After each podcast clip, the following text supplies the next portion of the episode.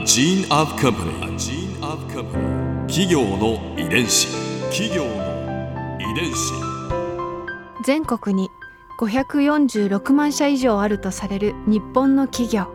その企業の数だけ理念があり使命があり人間ドラマがありますこの番組ではさまざまな企業のトップや社員の方にお話を伺いながら成長する企業の DNA を解明していきます企業の遺伝子。ナビゲーターは私千葉なクララとクオン株式会社代表の武田隆さんです。武田隆です。よろしくお願いします。本日は渦救命がん株式会社代表取締役社長宇津義行さんをお迎えしております。よろしくお願いいたします。よろしくお願いします。今回は渦救命がんの転機について伺います企業の遺伝子。今年創業426年の渦救命がんこの長い歴史の中で転機になる出来事を挙げるとしたらどんなことでしょうか？はい。一番ですね大きく変わったなと私でも思いますのはやっぱり明治維新ですね。はい、あの社会のシステムがやっぱり大きく変わりますよね、ええこれであの江戸時代の死の交渉というこうシステムがなくなってうん資本主義という考え方が入ってきます。ですので、まあ、うちも家業としてやっていた商や、まあ、うつけのなりわいもですね家業からこの企業へとこう変革していくわけですね。んあと江戸時代のこのうつの飛躍もともとのうつ救命がんというのはあの大人も子供も飲める万能薬として使われていたんですけれども、明治の後期ぐらいになってからですね子ども専門薬という形に変えていくんです。なるほど、はい、その理由は2つありまして、明治時代になりまして資本主義になってですねいろんな薬がそこで台頭してきてやっぱ差別化がなかなか難しくなってきたということが一つ、うん。でもう一つはもっと大事なんですけれども当時あの子どもたちの健康が非常に悪かったらしいですね。そうなんですか、はい、まあ、やっぱ明治政府お金がなくてですね、まあ、いろいろ戦争もありましたしお金もなくて特に、えー田舎の地方のですねうん。子どもたちのこのお生存率というのはすごく非常に極めて低かったと栄養状態も悪くその時に、まあ、渦救命がんという商品自体を子どもたちの健康のためにもっともっと役立てたいうんという、まあ、課長の思いもありまして、うんまあ、万能薬から子どもの専門薬として、まあ、ポジショニングを変えていったうんここが、まあ、大きな転機だったというふうに思っています。この渦救命がんが子供のその虫えとかカンムシうんに効くということなんですね。そうですね。面白いですね。このカンムシってなんで虫なのかなって思うじゃないですか。いや、うん。なんかこれ聞いてイメージできないね、若ん。い方もいっぱいいるかなと思います。この虫っていうのは面白くって、はい。昔の人たちは病原体とか、うん。まあ、ウイルスとかわからないですよね。うん。はい。だ。からなんかこう得体の知れない虫がですね体の中に入って悪さをしてお腹痛くなったりとか子供がこうイライラしてうん。訳もわからなくなって暴れ出すとか、うん。まあ、そういうふうに思っていたわけです。虫が原因でそうなんです。感触を起こしてるはい、と。感触を起こしたりとか、うんまあ、いろいろな症状を起こすというふうに考えられていまして、今はこの肝の虫っていう子供特有の症状だけになぜか虫という名前がついているんですね。あまあ、今はですね、まあ、この夜泣きとか肝の虫っていうのは、まあ、自律神経の乱れが原因じゃないかっていうふうに言われているわけです。ーうんうんうん。実際にはこの渦救命がんというのは8種類の生薬が含まれていまして、うん。これらがこう自律神経を整えてくれるわけですね。あ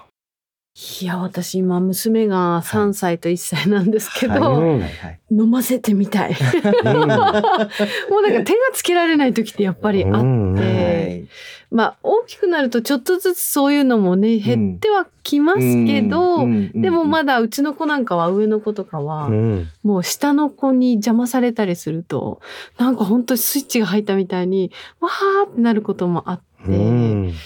やこれ飲ませたら落ち着くのかな と思って。これは大人が飲んでも問題ないですか？あの大人が飲んでも全然問題はないんですけれども一応15歳までの商品ですので例えばどれだけ飲めばどういう効果があるとか、まあ、そういったことはメーカーからは言えないんですけれども、飲んでも問題があることはではないですね。うん はい、武田さん先ほどちょっと味見 されてましたね。で私武田の個人の感想になりますが普段の収録よりも落ち着いてます企業の遺伝子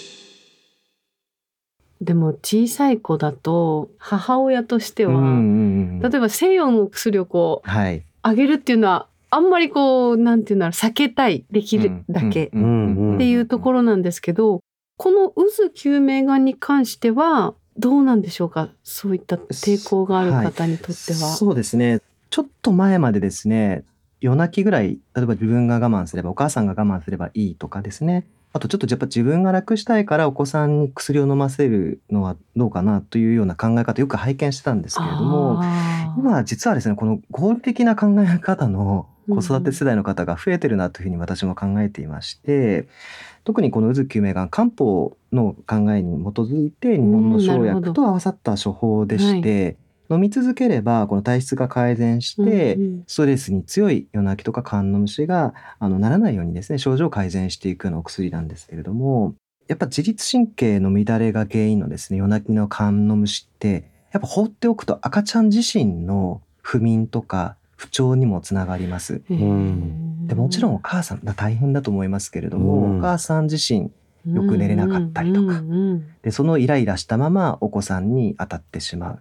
こういったこと自体にやっぱり問題だよねというふうに考えるお母さんも今ちょっと増えてきてるなというふうに考えていまして、まあ、そういうことをセミナーとかですねいろんなところで話をしてしっかり分かっていただくように今なってきてるかなというふうに考えてます。であともちろんその薬だけではなくて根本的に夜泣きとかの虫を改善するにはですねあの生活全般改善する必要がありまして、まあ例えば規則正しい生活であるとか、うん。もちろん十分な睡眠時間であるとかですね、あとお母さんとお子さん、もちろんお父さんもですけれども、あのスキンシップとかコミュニケーション、こういったものも自律神経を改善するのに役立つんですね。うん。まずは生活改善から入っていただいて、でもやっぱり忙しいし、生活リズムはやっぱりこうね、一定ではない現代において、どうしてもそこで改善できない場合には、こういう和漢とかですね、漢方とかのうずきメガのような商品も選択肢としてあるんじゃないかなというふうに思います。そもそもオーガニックで自然なものですもんね。実はですね弊社のうずきゅうめいがんは全てこう自然由来で自然の生薬そのまま買ってきてですねうん。自社で粉砕してます。細かくしてます。うんうんうん。8種類の生薬を。それに高根沢のお餅を混ぜるんですね。お餅？米をおふかしまして完売粉というお餅状のものにしてそれでこう混ぜるんです。で、うん。岩剤にしてそれにこれも自然にそのままある金とか銀とかを貼って製剤化していくので、まあ、自然由来のものだけでお薬になっていく。こういうのなかなか少ないんですね。今の西洋薬であるとかうん。にはないうん。作り方をしているんですね。ここで Clara's viewpoint。今回印象に残ったのは虫気カンムシの由来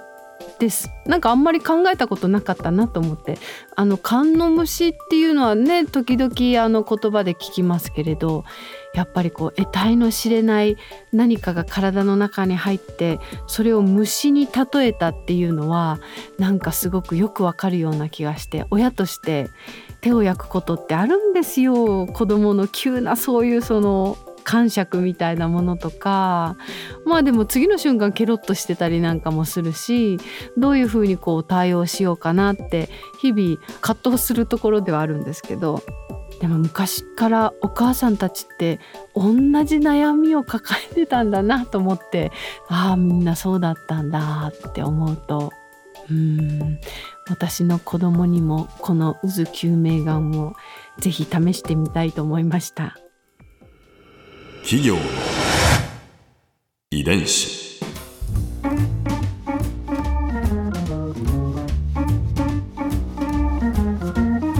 この番組はポッドキャストのほかスマートフォンタブレット向けアプリオーディでも聞くことができますお使いのアプリストアからダウンロードして企業の遺伝子のページにアクセスしてみてくださいねそれでは来週もまたお会いしましょう企業の遺伝子ナビゲーターは私千葉なクララとクオン株式会社代表の武田隆でした。